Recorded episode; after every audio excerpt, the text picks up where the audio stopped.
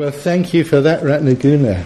He's not so bad himself, is he? Uh, what a lovely introduction. How sweet. Thank you so much. It's really nice to be here. I've not been in Manchester for at least 10 years. Um, and it's very good to be here again. My socks are now drying on a radiator downstairs. so I really feel like I've been welcomed and brought into your bosom in every possible way. And yeah, I'm going to share some stories really about my um, my time with Bhante, particularly in India, which you know will include perhaps a few little side elements of my, my time with Bhante generally. Um, but yeah, I'm going to start with. I don't know whether to start. I almost imagined, you know, I, you, you have to imagine maybe at the beginning it's a slideshow, and you know, imagine you're looking at the first slide in a slideshow, um, and it's ten o'clock at night. We're on Pune station. It's probably, I think, it's late December. It might be early January. There are several hundred people there and there's a blackout. You know, anyone who's been to India knows. Uh, well, actually, I'm talking about 1981, 82, that, that, that transition. Certainly in those days, blackouts were quite regular in, in Indian cities. I mean, electricity was either sort of accidental or rationed, one way or the other. You didn't always enjoy electricity. And so there we are, several hundred people. It's night time, and it's a, a big, rowdy crowd. And the Deccan Queen comes in from Mumbai or Bombay as it was then. Big blinding searchlight on the front of a steam train as this colossus pulls into Pune station. And as it comes in, the crowd start to cheer and shout and chant until eventually it stops and they all cluster around a carriage where this Englishman in his mid 50s, in robes but draped in a mohair shawl, is trying to get out the plane, uh, out, out to the train, while simultaneously being garlanded by anyone who can get close to him as he tries to get down the steps of the train. And in this way, Sangharakshita arrives in Pune to begin a tour in 1981 82, and the crowd accompany him, cheering and chanting all the way to the waiting room, where there were perhaps 20, 30 women, all wearing almost, almost kind of ethereal, diaphanous blue and white saris, waving trays of flower petals and lights and water in front of him as he comes through the waiting room. And a military man who was standing behind me witnessing this. I, I, in my mind, he, he hits me on the shoulder with his sort of stick thing. I don't think he actually did, but he, had that kind of manner. He said, Who is that man? and I thought, How do I begin to explain? You know, who was that man? Who was this extraordinary figure being greeted in this way at 10, 11 o'clock at night on a dark station in India? We made our way through the station to the taxi rank where two taxi drivers at the, the head of the queue literally descended into a punch up, fighting over the honour of taking this obvious celebrity, strange though he seemed to them, away from the station. And in the end, a compromise was arrived at whereby one taxi took Sangharakshita, the other taxi took his luggage. and the rest of us followed in rickshaws. So this was. This was how Sangharakshita arrived in India, and it was my first experience, my first sighting of Sangharakshita in his Indian incarnation, in, in the Indian world. And it was for somebody who'd never been to India before, I'd only been there a few days before Sangharakshita arrived. You know, I, I was still on the biggest high, I think, of my life. And actually, um, the fact is, I shouldn't have been there. In fact, I was being very naughty. So I'll give you a tiny bit of background, and luckily Ratnaguna has filled some of that in for me. But I'll just say I got involved with the movement in 1970. That's when I first met Sangharakshita and whatever it was about this sort of extraordinary but very strange man. Um, like a lot of people, I was captivated by him how a man of his kind of eccentricity. Um, I use that sort of word affectionately, but you know, a man in his sort of whatever he would have been mid to late 40s who wore crumpled Buddhist robes, but heavy leather shoes, great long hair, puzzle rings, um, usually a kind of maybe slightly stained mustard coloured pullover somewhere in there. You know, who had this rather distant manner, but who could open his mouth and, and, and talk about the Dharma in a way that just put you in touch with something that you had always known, always wanted to hear affirmed. You know, that somehow this extraordinary figure, you know, had the knack of, of getting people involved, you know, whatever their age, whatever their background. So I got involved with him and his pals. I got involved in his Sangha, and in, 1980, uh, in 1974, January 74, I was ordained. And as luck or fate would have it, and I'll be honest, when I got ordained, like possibly a few other people of my generation, I didn't really know what I was letting myself in for. You know, I, I knew it was what we did. you know, if you were kind of one of the gang, that, that's what you did. Yes, you did want to make a statement, you did want to kind of commit yourself. Though I have to report that I did hear a conversation, I overheard a conversation between two people once at Pundarika, the centre that. Uh, Ratnaguna referred to, somebody was complaining about Lokamitra, who was known for being quite hardline and quite demanding. And someone said, Deva Mitra, I wish, uh, Lokamitra is always going on about commitment. Where's your commitment? You know, it makes me sick. And the other person said, Don't worry, it's just a phase like mindfulness. I'm not lying. So, did I know what I was doing when I got ordained? Did any of us know what we were doing when, when we got ordained in 1973, 74? Well, we went from the shrine room where we'd had our public ordination, that was myself, Lokamitra, Deva Mitra, and Arya Mitra, and a woman called Jinamata, who some years later resigned. Um, but we went straight from the shrine room into another room at Aryatara Community in Purley and had the first convention of the Western Buddhist Order. And in, I think, two days, it might have been three, the 23, 24 of us who were there, sitting round the walls of a room with Bhante in an armchair in the middle, invented Shabda. We invented the order metta. And Bhante put it to us that he wouldn't be doing all the teaching. He wouldn't be the kind of the head of our centre.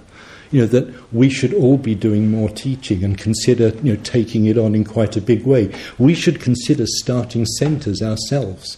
And over the course of those days, spun the vision of a movement, you know, even a worldwide movement. He just shared with us his vision, his ambition, his, you know, his, his, his, his life's work in a way that was to be.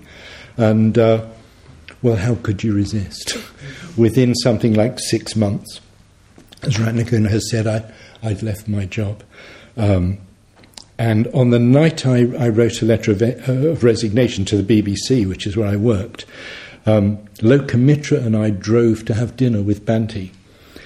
And um, we, after we'd arrived, take, taken off our coats and exchanged courtesies, um, Lokamitra said, Nagabodhi's got some news for you, Bhante. I said, I've just resigned from the BBC. I'm going to uh, start a publishing house of some sort. And I thought Bhante would hug me, you know, that perhaps we'd open a vein together and, you know. he said, Oh dear. How are you going to support yourself? And I said, Well, I don't know, but I've got savings from the BBC, and I'm sure we'll, I'll find a way. And he said, But you do realise that this could be quite a long term commitment of, you know, maybe two, even three years. It was 25 years.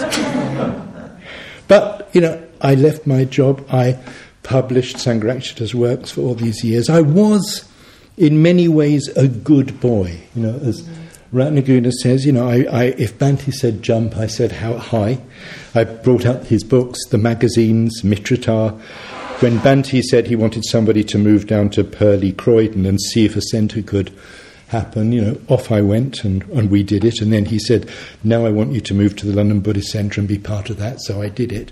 I'd, I'd done everything, you know, I, I was one of those people who kind of um, just did what Bhante asked me to do. And then, one day, while I was living at the London Buddhist Centre and publishing, I had a letter from Lokamitra saying Bhante's coming to India. He's going to give a lot of talks, and we need somebody competent to record them. It's amazing. It says something about the movement in those days. The Lokamitra thought that he'd have to get somebody from England who'd been trained at the BBC to operate a tape recorder. but there you go. That's how it was. And I thought, wow, that would be fantastic you know, to be in India. And it was wanting to see India, though I have to confess I had never been able to eat even a Vesta curry. yeah, anyone remember what they were? uh, to, you know, to see the Indian world, which was still very new. Lokamitra had only been there by then three years, maybe four. And in particular, I wanted to see Bhante in his Indian incarnation. I mean, the Bhante I'd met was this slightly reserved, always mindful, always considered, always rational person, you know, who'd say things like, "Oh dear, how are you going to support yourself?" And I, I had this idea that he was a different person in India. The the the the, the, um, the cover blurb of the Three Jewels, the original Heinemann edition of the Three Jewels, um, talked about how his, you know, half his life was in, in India, and I, I kind of thought in India you get a different Bhante. But the Bhante I knew tried to stop me from going to India when he heard that I'd made this uh, arrangement to go to India and to cover his, his tour. He actually managed to find me while I was spending a weekend with my parents. The phone rang at my parents' house and it was Bhante saying, I don't think you should go. I mean, his focus on Windhorse publications was so complete. You know, he was nervous about the idea of me taking myself away for a while. But I'd booked my ticket and more importantly, I'd booked my heart. And, uh, you know, it was the first and one of the very, very few times I've gone against, uh, I've gone against Bhante's wishes. So there I was, and there I was the next morning when Bhante woke up in India. You know, he'd arrived the day before, he'd flown into India, he'd ridden the train from Bombay to, to Pune and been greeted in this extraordinary way and there he was on his the next morning. He'd got up at the usual time. He had done his usual business of writing some poetry and then reading, then reading some material and doing some editing and some writing. And there he was at breakfast. I mean, you wouldn't have known that anything had happened. You'd think he was still at home in, in Padmaloka. Um, he's a great believer in the regular life. He, he's described the regular life as an indirect method of elevating consciousness. And it was extraordinary to see it in operation that morning. And I couldn't believe that someone who had uh, just arrived in India, just that, but to have arrived in that way, you know, with the jet lag and everything else, and there he was, you know, the absolutely recognizable Bhante. Um, and I had to go into his room at some point. I knocked on his door, went in there, maybe with some tea. And he gave me a cheerful smile, a sort of cheerful smile, and he said, I've accustomed myself to the fact that you're here. and, you know, he was absolutely warm, friendly. You wouldn't have known he had any you know, qualms whatsoever. You know, he, he was absolutely accepting and friendly of me while I was there. When we got back, he did have other things to say, but you know, that's another story for another day. But no, he was he was he was just a wonderful companion. But what was interesting was to see, you know, how he just clicked, you know, without a pause in, in into his own regular routine. He knows what works for him and always has done people would arrive. We were staying in an apartment in, in, in, in, in Pune. People started to arrive, and I could hear him, you know, talking Hindi. uh, meeting people who he hadn't seen for, for many years, some of whom he'd known as, as young students back in the 50s. People coming, bringing flowers, bringing garlands, people coming to see him and getting down on their knees and, you know, and touching his feet.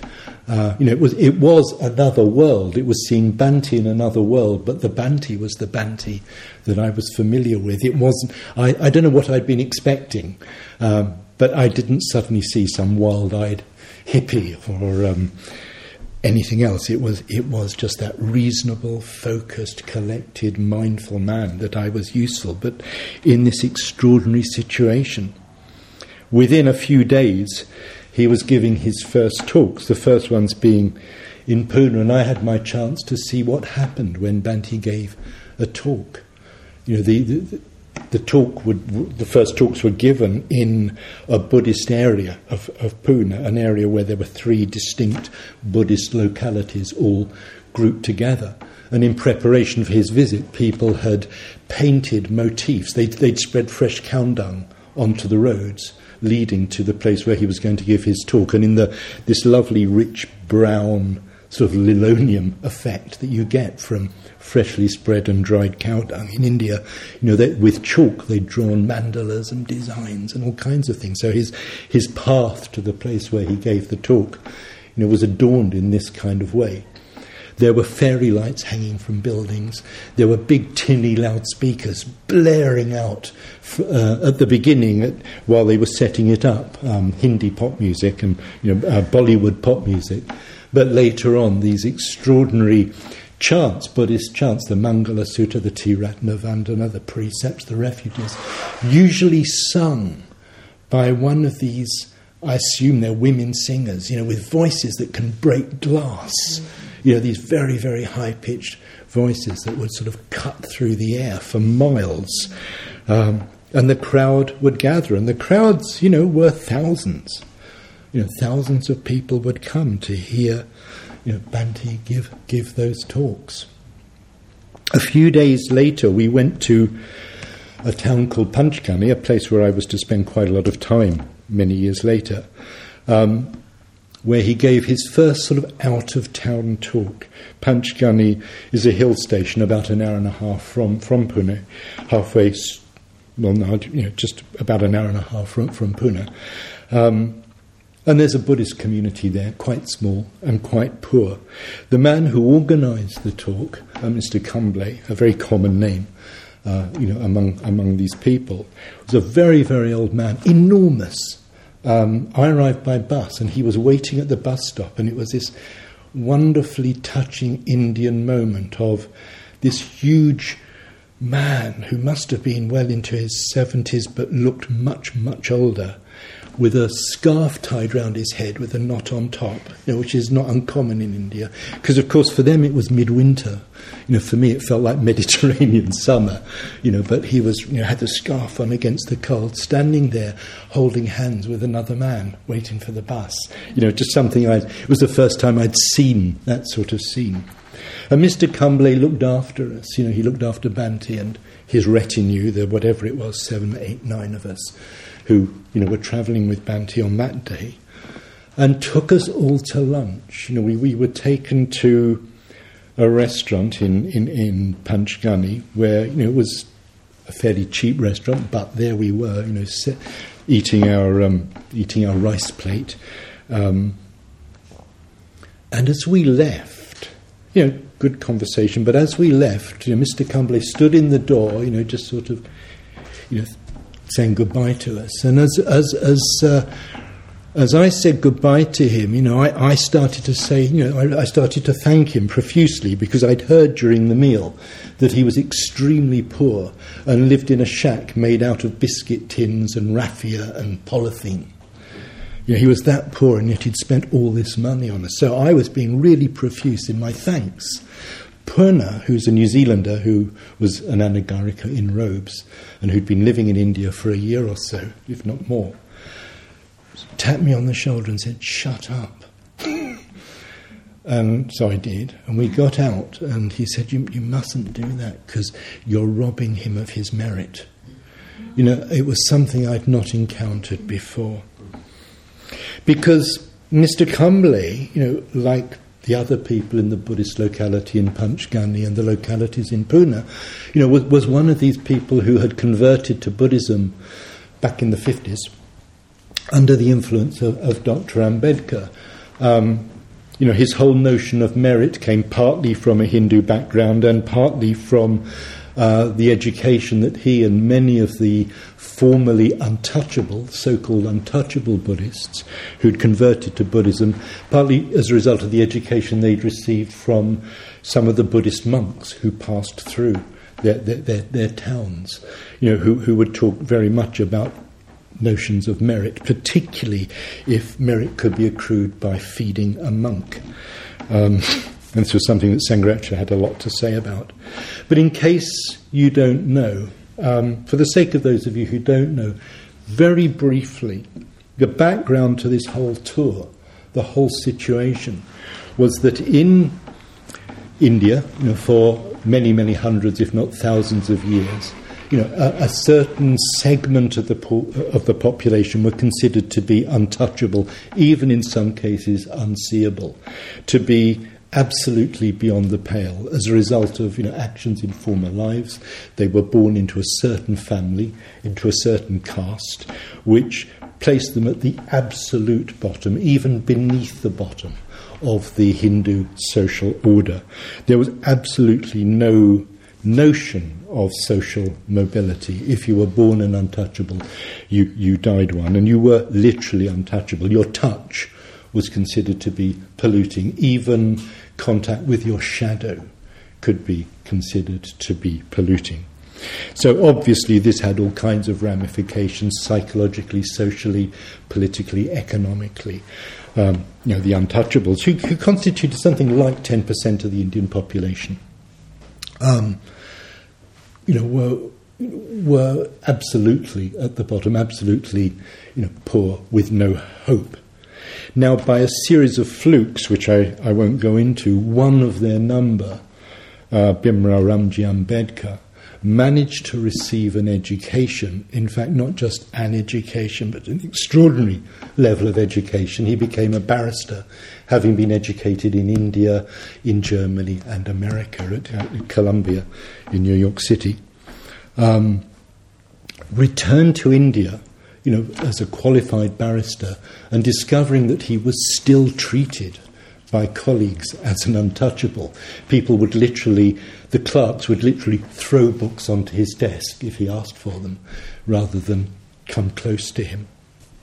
He realized that he couldn't simply devote his life to being a barrister for his own sake, and instead devoted his life to the uplift of his fellow so called untouchables. And through his legal work, through activism, through campaigning, through education, and through politics, you know, he rose to become the first law minister of India. When, when, when India was granted independence, Nehru appointed him law minister and chairman of the committee that drafted the Indian constitution, which outlawed untouchability. So, quite an achievement, and in all kinds of ways, you know, he had made a difference. But he wasn't convinced. He wasn't convinced that mere political change, even, even a constitution that outlawed untouchability, would be enough to save the untouchables from the, from the way other Hindus treated them. And so he decided that what they needed to do was leave the Hindu fold altogether. And for some while, I can't remember whether it was, I think it was years, he pondered long and deep on what the best thing to do would be. You know, there were obviously, you know, pressure groups. Some people thought he ought to become a communist, forsake religion altogether. The Muslims wanted him. You know, 10% of the Indian population would have added hugely to, uh, you know, the, the influence and power of the Muslim population. The Christians wanted him. The Buddhists weren't interested at all. Not at all the established Buddhists, and there weren't many in India at that time, of course, because uh, Buddhism had died out there hundreds of years before, but there were a few in India and elsewhere, and they, they, they had no interest in, in this, this man and these rather poor people that he represented. However, from his reading of Buddhism and his own reflection, he came to the conclusion that that's what needed to be done that the untouchables should convert en masse to Buddhism. Now, this is something that people at the time considered to be a purely political stunt. It, from my reading and from the reading of others, it, it's become increasingly clear that it wasn't. That he had the most extraordinary vision, the most extraordinary realization for somebody who knew very little about Buddhism. At first, he had to do his own study, who'd practiced it very little, had met very few genuine Buddhists he realized that if India was to change, not just because it needed to change out of its old traditional Hindu model, but it actually needed to change as the modern world brought, you know, new kinds of materialism, new kinds of division, inequality, and so on to, to bear on society. It occurred to him that if the society was going to change, it had to begin with individuals. It had to be as far reaching and radical as that. And as he saw it, Buddhism offered a path of individual transformation. What an extraordinary thing for someone who devoted his life to kind of mass campaigning and politics to realize that if there was going to be any real change at the level of society, a society as huge and chaotic as India, that it had to come from individuals who were inspired, you know, by something, you know, really important, really true.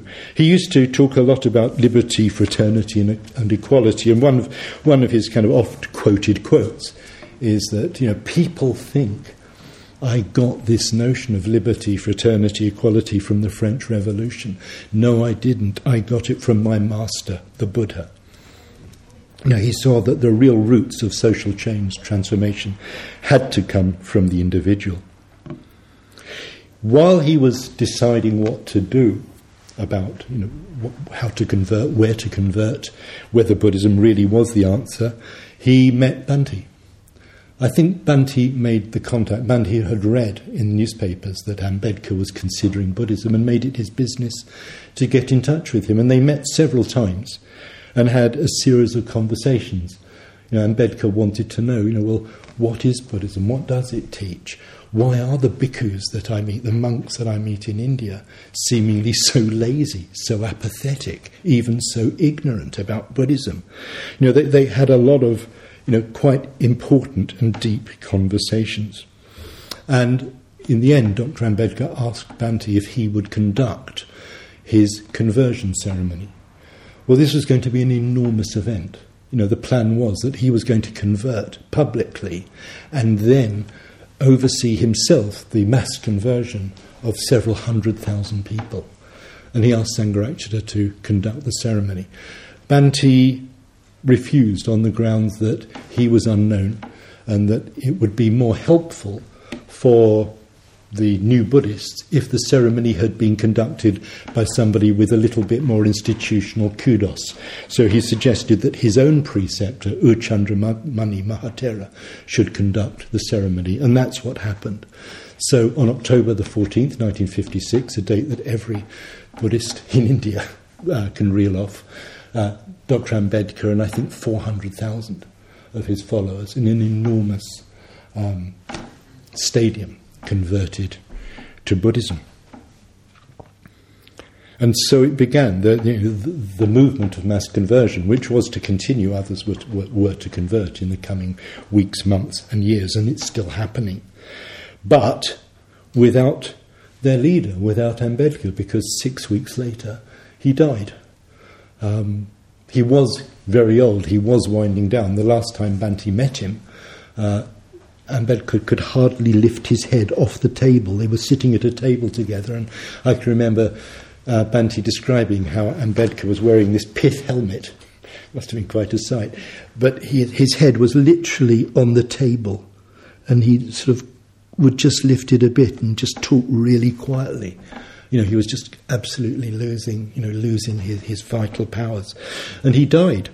And he died on a day when Bhante happened to be in Nagpur, which was the place where the mass conversion ceremony had taken place. It was the, the ground zero of the mass conversion movement. And there was Bhante, there on the very day, on the very night, where these hundreds of thousands of people were reeling in shock that they'd lost. I mean, somebody they considered and still consider to be their absolute saviour. So, in the next few days, Bhante gave, I think, 35 talks in three days, travelling all over Nagpur, standing on the seat of a rickshaw to address crowds, just doing what he could to, in a way, reassure them that you know, they could still practice the Dharma, that it was still something worth doing, you know, and doing what he could to inject you know, a bit of optimism, a bit of confidence into people at a time you know, which for them was, was nothing short of an absolute calamity. And for the next few years, you know, between 1956 and, and 66, when Sangharakshita returned to the UK, he would spend about half the year down on the plains, you know, because he was living up in Kalimpong on the, you know, the edge of the Himalayas. Um, Bhante would spend six months of the year down on the plains teaching among the new Buddhists, doing what he could to keep the movement alive, to inspire people, to, to educate them into the implications of, of what they'd done. And he was one of the very few monks. As I mentioned earlier, there were several monks who'd passed through uh, towns where there were converts to Buddhism, but they were more interested in being fed and made much of than in teaching the Dharma. And truth be told, there were a lot of them who didn't actually know much Dharma. Um, in Bhante's opinion, quite a few of them were beggars who had, out of convenience, converted, you know, to Buddhism and become monks so that they could get a, a, a free meal. Um, back in those days in the 80s, I don't know about now. It may have it may have changed, but it, it, it was quite a you know quite an oft. Um, talked about plank of our movement was you know that, that, that uh, what Bhante had to offer and then subsequently what we had to offer to these people was really the Dharma for the first time. Many of them most of them had ever really heard it properly taught. And they heard it being taught initially by Lokamitra you know a good friend of mine somebody who'd been ordained alongside me who during a, a visit to India to study yoga had encountered the new Buddhist movement uh, and had sort of fallen in love with it, or fallen in love with the with the necessity of uh, the job needing to be done, and had decided to devote himself to to that work. And so I think it was in 1977 he moved out to India with um, a couple of friends uh, to work full time and to see whether he could start a movement among these new Buddhists. Bhante had been out there just once once before the trip I accompanied him on, um, and he'd conducted a few ordinations. But the trip that uh, I was to witness uh, was his first really substantial visit, and the plan was to go all over Maharashtra, the state that included Nagpur, the, the, you know, the, the birthplace of the mass conversion movement, but also to visit some other towns. And so along the way, as well as visiting many, many towns in Pune, sorry, in, in Maharashtra, towns that tourists absolutely never go to and have never heard of, but we also went up to, uh, to places in Rajasthan, up to Delhi, down to Hyderabad. You know, it was the most extraordinary trip. You know, in, I think, altogether, Bhante was in the country for a little less than three months, and we visited 30 cities, and Bhante gave about 30 talks. And sometimes you know, he'd give the talks um, in a big field, you know, that had been sort of cleared, or it might be in the sort of Maidan, the sort of square. Oh, it's funny, it's a word that's um, back in the news this week, isn't it? Uh, but in, in, in, a Maidan surrounded by you know, slum buildings with fairy lights hanging from them, huge crowds gathering. There was at least one talk on a traffic roundabout you know, I, I, I, I, can still see, you know, all these two or three thousand people gathered in this circle of, of land, you know, with cars going round them and occasionally a bullet cart going right through the audience.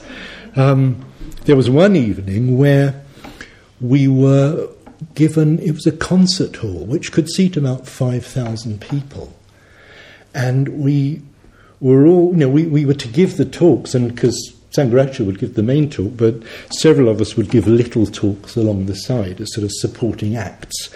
Um, and, and, on this particular evening, we were all on the stage. You know, the crowd was gathering on the other side of the drapes. And you know, sometimes when you're, in a situation like that, there you are on the stage.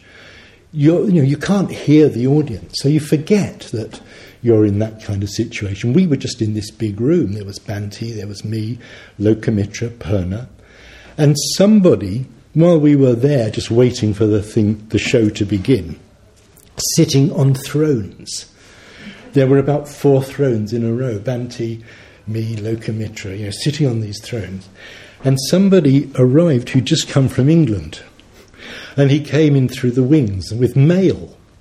So, you know, we had nothing better to do, and I was handed an airmail letter.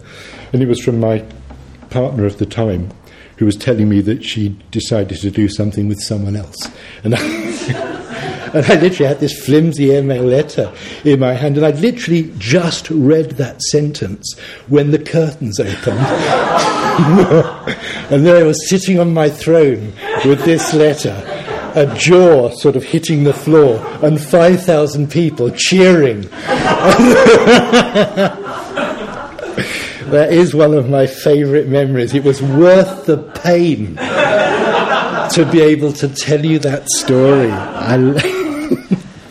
so we found ourselves in all these situations, you know, Bhante giving a different talk every night. I thought he would do a sort of political stump speech. You know, he'd every we'd go to a different town and Bhante would give the same talk every night. Not at all. You know, every night was a new talk about a, another subject, and the tape recorders were whirring. And you know, sooner or later, the, all the talks found their way into you know, Hindi and Marathi magazines the crowds would gather, you know, sometimes 2,000, sometimes 5,000. I think our biggest crowd was, was about 7 or 8,000 in, in a town called Nanded. Every talk would begin with lots of introductory speeches by politicians, by bhikkhus, by us. Um, there'd be innumerable gar- garlands. You know, sometimes by the time Bhante got up to talk, there would be a pile of garlands as high as himself, because the idea was someone would garland him, and he'd immediately, you know, he'd thank them and immediately take it off, and, then somebody else would come, and meanwhile there'd be a local figure, you know, somebody from the town, from the local Buddhist community, reading out the name. You know, Mister So and So is now going to, you know, give a garland on behalf of the such and such mandal, and there he'd go and Bhante would give, you know, give his talk with a great pile of you know, sweet sounding, uh, though often sometimes getting a bit acrid as the night went on, garlands. I mean, it was just a wonderful thing to watch and to see Bhante talking this language, the language of the Dhamma revolution, you know, the Dhamma Kranti. Um, it was very different to the kind of talks I was used, used to. You know, he, he, he would be, you know, he would talk about the precepts, he'd talk about the six perfections, he'd talk about all kinds of things, but it was always in terms of how that would affect how you were as a husband, how you were as a wife, how you were as um, a member of your community. You know, one day over breakfast I said, So is the idea to sort of draw people in? You know, by talking about these things, and then when they become mitras, we we start to talk about the true individual and you know all that stuff that we know that's the real dharma. and Bhante laughed. He said, "Well, you know, you're just coming from your your your Western way of looking at things. You know, as a Westerner, you think of yourself as a, as an individual or as a potential individual. In India, you know, people don't think of themselves in that way. You know, they think of themselves much more uh, as members of a community, uh, you know, as, as, social animals. And so, you know, the Dharma for them has to be put in that language, and it's just as relevant, just as as valid when when put in those terms as when put in the more psychological, individual terms that you're used to in the West, because that's what you, you know, can relate to. I mean, it kind of tied in with you know, quite an important teaching that we'd um, devoted an issue of that magazine Mitrata to, which has, you know, rejoices in the title uh, of the bitendential value of being. Hands up, anyone heard of it? Isn't that, yeah, isn't that interesting? Who's in charge here? it's a Germanic phrase. It was a phrase coined by um, Herbert Guenther um, in one of his books on, on um, the Abhidhamma. Uh, the Bhaiten, you know, as Bhante explained it, you know, if the attainment of enlightenment, you know, is in, involves the transcendence of the subject object self other di- dichotomy, then one can equally work towards enlightenment by focusing on other as one can on self. You know, one ought to be able to work, approach enlightenment from either side. So, devoting your life to working for other could be just as valid a way of practicing the spiritual life as working on yourself. Which, of course, you know, to an audience of uh, members of the me generation was quite shocking. But you know, here in India, you know, it was very much in a way the language of other, you know, of how to be a better member of society, how the precepts, how practicing the Dharma could could help you to fulfill yourself, you know, in society. And yes, you know, over time, as as the order in India has matured, of course, they, you know, a lot of Indian order members and mitras can speak our language as well. But I found that a really instructive and slightly humbling experience, you know, that, that conversation with Bhante. Bhante's talks will always be preceded by processions of one kind or another, often with mariachi bands, often with crowds of people chanting, and chanting, by which I mean not melodic chanting, but um, you know, crowd chanting, like almost football crowd chanting, often led by a leader, you know, somebody yelling out, Dr. Baba Saheb Ambedkar so, and everyone would yell, Jai so, or something like that, you know, victory to Dr. Ambedkar. Sometimes, if you and those of us who were new to it would get a kick out of this. It's an awful thing to say. You know, you would inject into your talk some particularly flattering remark about Dr. Ambedkar because you knew if you got it right, if you hit the right note, you know, someone in the crowd would start one of those chants. you know, and you know, I have to be honest. You know. Um, you know, one likes to think that one wasn't sort of seduced by the possibilities, but occasionally one was. But no, it would be so touching to see that. And the thing was, um, yeah, Dr. Ambedkar was the key. You know, Dr. Ambedkar was always, always a picture of Dr. Ambedkar as there is today, you know, on, on the shrine, and it would always be garlanded before you know, a program before before a talk. You know, he, he was the key to everything, the key to our effectiveness. He was the door through which we got into that world, and he was the door through which the individuals in that world made a connection with the Dharma. So, you know, Ambedkar was there, the politicians would be there too sometimes, not often, but if we couldn't stop them, there'd always be a politician trying to exploit the situation. There would again, you know, be, be often ladies with their trays of arati, you know, waving petals and lights in front of Bhante. You know, it would be quite interesting because, you know, you can see if you can work this one out. Sometimes, you know, I'd watch Bhante approaching you know, the, the, the, the, you know, the, the stage, and there'd be these people waving these lights, you know, all these women in their saris looking so graceful, so beautiful. And as Bhante passed me, he'd say, Nagabodhi, I hope you're going to tell the women in England about this. and then the next day we'd be driving somewhere and we'd pass some roadworks and there'd be all these women with pickaxes or you know trays of you know, bowls of cement on their heads, and Bhante would say, Nagabodhi, I hope you're going to tell the women in England about this. so, well, I've told you. I've done my job. you can work out what he meant. but um, yeah, it was it was just wonderful to watch, wonderful to witness, and wonderful sometimes to see the sort of the rhythm that would be set up between Bhante and his translator. You know, Dhammarakshita Vimalakirti, sometimes Chandrabodhi. You know, Bhante would do a sentence and or even half a sentence, and the translator, you know, would do a sentence. And you know, something that could maybe seem to be a bit jerky and laborious wasn't. There could be a wonderful sort of collaborative rhythm set up between Bhante and his translator, or, the, or others of us, once we got into the rhythm. It was, it was a lovely experience. What you couldn't help noticing sometimes was that you'd say something like, um, you know, the third precept you know, is, is, is about sexual misconduct or whatever, whatever it was, you'd, you'd just give some teaching. And the translator, somehow you'd hear Dr. Baba Seb Ambedkar. You hadn't mentioned Dr. Baba, but somehow he found his way into the translation. And in the end, you know, you just knew to trust the translator. They knew their business. But it, it, it was just a wonderful thing to, to, to work that closely with someone. Uh, which over the course of the days and the weeks as we travelled together and, you know, crashed out in various places together, you know, be- became very, very close friendships. I mean, we were, we'd arrive, I don't think ever in a hotel, sometimes in what are known as government rest homes, you know, places on the edge of towns where government, uh, civil servants basically are put up. You know, we, we, we'd get two rooms, one for Bhante and one for the rest of us. And sometimes there would be 20 of the rest of us, all squeezed together like sardines in a room, you know, just living together, you know, sleeping in a great huddle.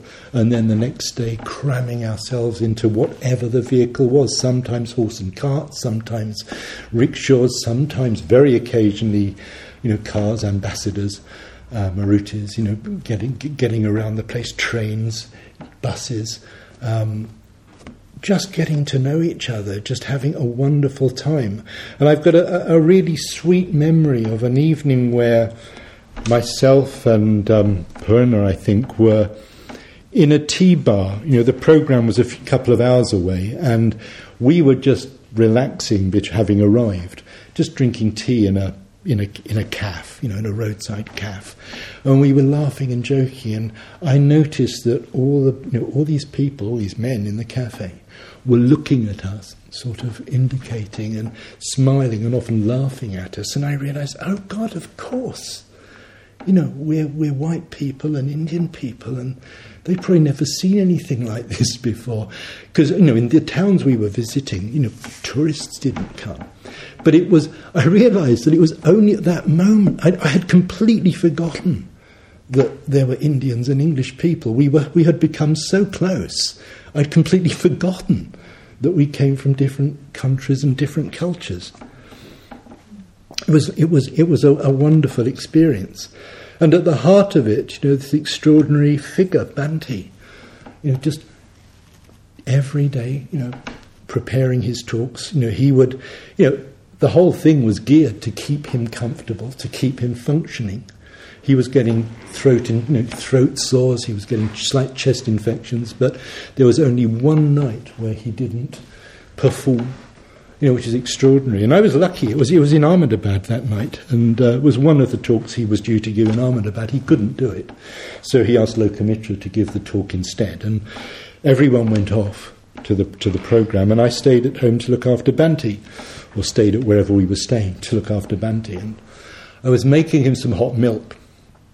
And uh, we had this conversation, which I, which, which I, have you know, I've often reported because it was. Uh, I just think it says something about Bhante. He was, we were talking about his, his very first experience where he discovered he was a Buddhist on, on hearing or reading the, the, the Diamond Sutra for the first time. You know, he, he had read Isis Unveiled by Madame Blavatsky, and that had made him realize he wasn't a Christian. And then about a year later, he read the Diamond Sutra. He was 16 and a boy from Tooting. And he read the Diamond Sutra. And immediately felt an understanding of the absolute core of the Dharma. And he said to me as I was handing him his milk, he said, you know, we were talking about that experience. He said, Do you know that was, well, what would it have been? It would have been something like 30 years before, maybe 40 years before. He said, None of my scholarship none of my practice, none of my involvement with any other Buddhists has ever led me to question the validity of that initial insight. And he then sort of laughed. He said, Gosh, that's quite a claim to make, isn't it? you, know, the, the, you know, the heart of the whole operation was this extraordinary figure, you know, Bhante, who, you know, I'll be honest, you know, at times when we were struggling to sleep, struggling to keep up, you know, the transport was difficult, the food was difficult, so many things were breaking down. It wasn't an easy tour. And at the heart of it, you know, everything was dedicated to keeping Bhante's running smooth and well oiled so that he could write his talks on, on, on the hoof. You know, sometimes you could sort of think, oh God, why is you know, why can't I be as comfortable as him just once? You know, you and yet there at the heart of it was this extraordinary man performing this, you know, quite extraordinary feat of giving these talks, of having this effect on people you know, just moving at times. I mean, strange. One got used to it to see people, you know, prostrating in front of him, you know, touching his, you know, his head, you know, touching their heads to his feet, um, rushing up to him, complete strangers. As he made his way down from the stage after giving a talk, a complete stranger would rush up to him with a baby and say, "Please give my baby a name." And Bhante would just look at the baby and give it a name. And off they'd go. You know you know, and there's what you know. There's a lot of uh, what would would they be? Thirty-four-year-old people around, you know, with a name now that Bhante gave them. And not only that, but there's quite a lot of order members around now, even preceptors around now in India who were at those talks as as children or as teenagers, and they'll, you know, we'll, we'll compare notes when I've when I've met them in India or at um, Adhisthana or Padmaloka on, on an, a preceptors meeting or something. You know, we'll compare notes. Oh, you were at Ahil Ashram that night. Oh, you were in Sholapur at that talk. You know, and uh, yeah, I'll remember it vividly. And that was them. You know, their first glimpse of Bhante, maybe their first encounter with with, with Buddhism being properly taught. You know, just uh, a wonderful thing to have been part of. As I said a minute ago, you know, we, we became very close, but we did come from different cultures. And I'm just going to tell one story which I feel very affectionate about. It involves Chandra Bodhi. Uh, he's been over here. Some of you might have met Chandra Bodhi. He, he's, um, he's getting on now. Um, I think he now lives at the Mahavihar in, in Pune. We were walking from one place to another in a town called Latur during the, uh, during the tour, and He'd been reading Shabda. And I don't think Mangala will remind me saying this. Mangala's been out for so long, he's almost in. Um, Chandra Bodhi said to me, he says, What is this I'm reading about Mangala being homogenous? I said, I said, the word is homosexual. He said, Well, what, what is that? I said, Well, it means his sexual preference is, is, is not for women, but for men. And Chandra Bodhi looked at me, his eyes almost came out of his head. He said, How can that be? I said, Well, it beats me. You can ask him. And we walked for a little way, you know, in silence. And he looked very thoughtful. And then he said, But tell me, Nagabodhi, what does homogenous mean? But it was lovely, you know, we came from very different worlds, but there was just a lovely, easy closeness between us, you know, with you know, doing something difficult and demanding. Um, and actually quite heroic, you know, when I look back at those people, you know, that some of them had already given up their jobs. And in India, you know, that's not something you do lightly. I mean, I gave up my job, but I was young. I didn't have children. I wasn't married. I had savings. And after all, I was English, so if necessary, I could have gone on the dole. But there were people there who'd given up their jobs to, to, to, to throw themselves into this very new movement, you know, with no obvious hope or clarity around long term security. You know, and there they were. I mean, extraordinarily heroic. You know, again and again, I'd be so impressed by what they were doing and by the sort of fire that burnt in them, the fire of their own practice, their Dharma practice, but also the fire of bringing around, about a revolution. So many of them had the most appalling stories of things that had happened to them in their childhood or to people they knew, or things that they knew about that happened in, in nearby villages of rape, of beatings up, of people being burnt alive. I mean, the most terrible stories You know, they really were determined to make a difference, and this was the way they were going to do it. They passionately believed that Dr. Ambedkar had led them down an effective path of change, and meeting Bhante, meeting us, had convinced them, you know, that yes, there really was something in this that they wanted to. To, to follow, and you know, years and years later, here they, here they are. You know, many of them still around. Some of them, you know, some of those people I travelled with back in 1981 82 have died since. A few have left the order for other reasons. But you know, they've created an enormous movement. I mean, there are now many, many centres in Maharashtra and elsewhere. The conversion movement seems to be continuing. You know, there, there are so many things now to witness. The, the scrap of land that I, that, that I was taken to visit on my first um, time in India in 1982, 81, 82, I was just shown a piece of land that we were thinking of acquiring to have a retreat centre. This was at a place called Bhaja. And I got a lovely photograph of a woman whose husband had just died holding a photograph of him, and she was about to sell us this land. Two years later, when I went back, or three, two or three years later, when I went back, um, you know, that land was, you know, had a building which was already being used for retreats for about 40, 50 people at a time. It's now an enormous complex, you know, with many rooms, m- many big shrine rooms. I mean, just the most extraordinary, uh, beautiful facility that we have. And it's just one of many fantastic facilities we have in India. It's grown, there are greater numbers, there are more facilities, more institutions, and of course, you know, with the passage of years, and India being India, it's also grown in complexity. Um, things have moved on, and somebody else can come and give you a talk sometime about how the Indian movement is now. 1982, you know, when I was there that first time, you know, is a long time ago, but you know, already Bhante was beginning to feel the effort. I have a very touching memory that in Panchgani, you know, a few days after he'd arrived in the country, at the outset of, of this very demanding tour, Lokamitra and Bhante withdrew to a room in, in, in a sort of bungalow to discuss the coming tour. And I just happened to be sitting near the window, and I didn't deliberately eavesdrop.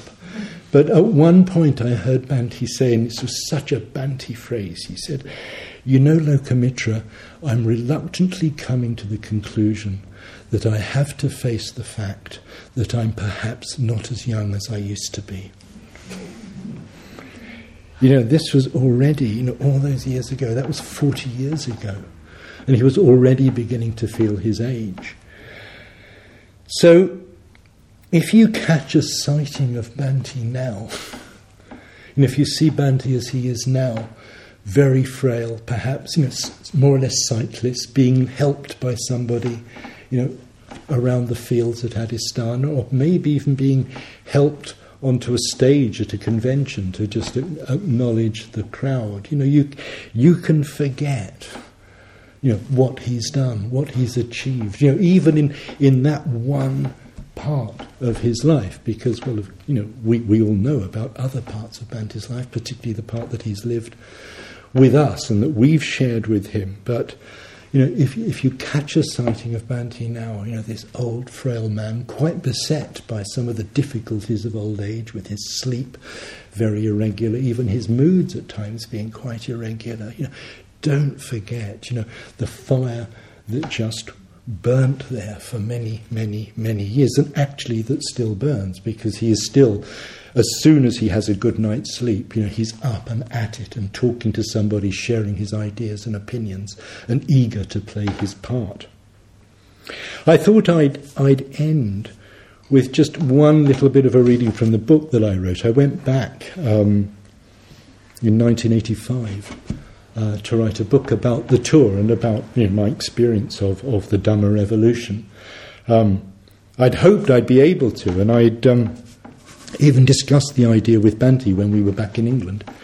Um, by then, I was abs- you know, absolutely immersed again back in Windhorse Publications and its affairs. And I said to Bhante, you know, it's something I want to do. And he said, well, it would be a great idea, but uh, let's see if you ever have the time. And um, I got a letter from Lokamitra about a year later just saying, You'll be pleased. No, it was a telegram saying, You'll be pleased to know that Bhante announced to a crowd of 5,000 people in Worli, which is a slum locality in, in, in, Bombay. He said, You'll be pleased to know that last night Bhante announced to a crowd of 5,000 people that you're coming out next year to write a book about Dr. Ambedkar and the Dhamma Revolution. so, being a good boy, I did. Um, the book's been out of print for a while, but you can read it because it's on uh, it's on Bhante's website. It's all there as a PDF. Um, I thought I'd just give you a little glimpse. There was a figure called Dharmarakshita who had got to know Bhante when he was very young and had been Bhante's first translator. You know, back in back in the very early days of the conversion movement, and Dharmarakshita was the first man to be ordained into into our, you know, the Indian wing of our order. Uh, he, he's died. He's died since, but um, he was there Dhammarakshita was actually the only order member back in the days when I was there in 82 who'd been present at Dr. Ambedkar's mass conversion ceremony. And he was the only person I knew who was there that night when Dr. Ambedkar died and when Bhante spoke, you know, to, to, to these huge crowds to try and reassure them. I'll just, I'm just going to read you a little extract you know, from my book, and, and it's a kind of uh, a record of a conversation I had with, with Dhammarakshita. So, talking about you know, what happened after, uh, after Ambedkar's death. During the four days that followed the traumatic event, Dhammarakshita had attended a few of Sangharakshita's 35 talks, including the one where he'd addressed the crowd from the seat of a rickshaw. Sangharakshita's talk had made an enormous impact, he told me, not just because Sangharakshita had been the only man able to speak at all, but because he spoke about Buddhism. At that moment, we didn't want to hear about politics or anything of that sort. People were very much afraid that Baba Saheb's death, Baba Saheb Ambedkar's death, might be some kind of punishment. There was a conversion, yes, and then suddenly there was a death, yes. People had great fear. They wanted more than anything to be given some confidence in the Dhamma.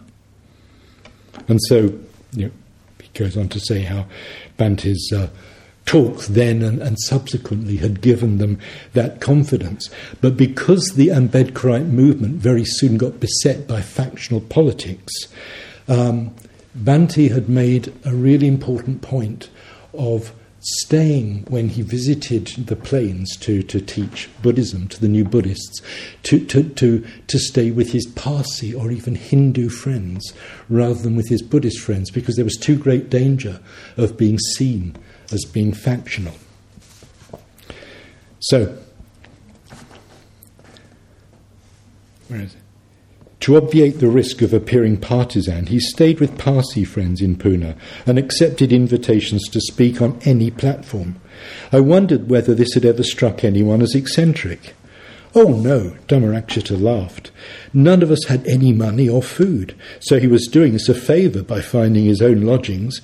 Anyway, so long as we could use him, why should we worry where he stayed? But didn't it seem strange that one of the most prominent monks on the scene should have been an Englishman? Why should it seem strange? Very few monks were Indian anyway. They came from Burma, Thailand, Sri Lanka. Naturally, as we assumed they came from England also. In those days, Sangharakshita was a powerhouse of energy. As soon as he arrived in a new town, he would head straight for the stage to give his talk, walking so fast that none of the organisers could keep up with him. He was happy to travel long distances in bullock carts. He could eat any kind of food and sleep on coarse stubble in the open fields. It was quite remarkable. Not even our local bhikkhus could do that. He would go anywhere, speak to any kind of audience, always without notes. Never once did Dhammarakshita see him get angry when things went wrong, not even when they found themselves forgotten and deserted by the organisers after a talk, miles from anywhere, with no means of getting home.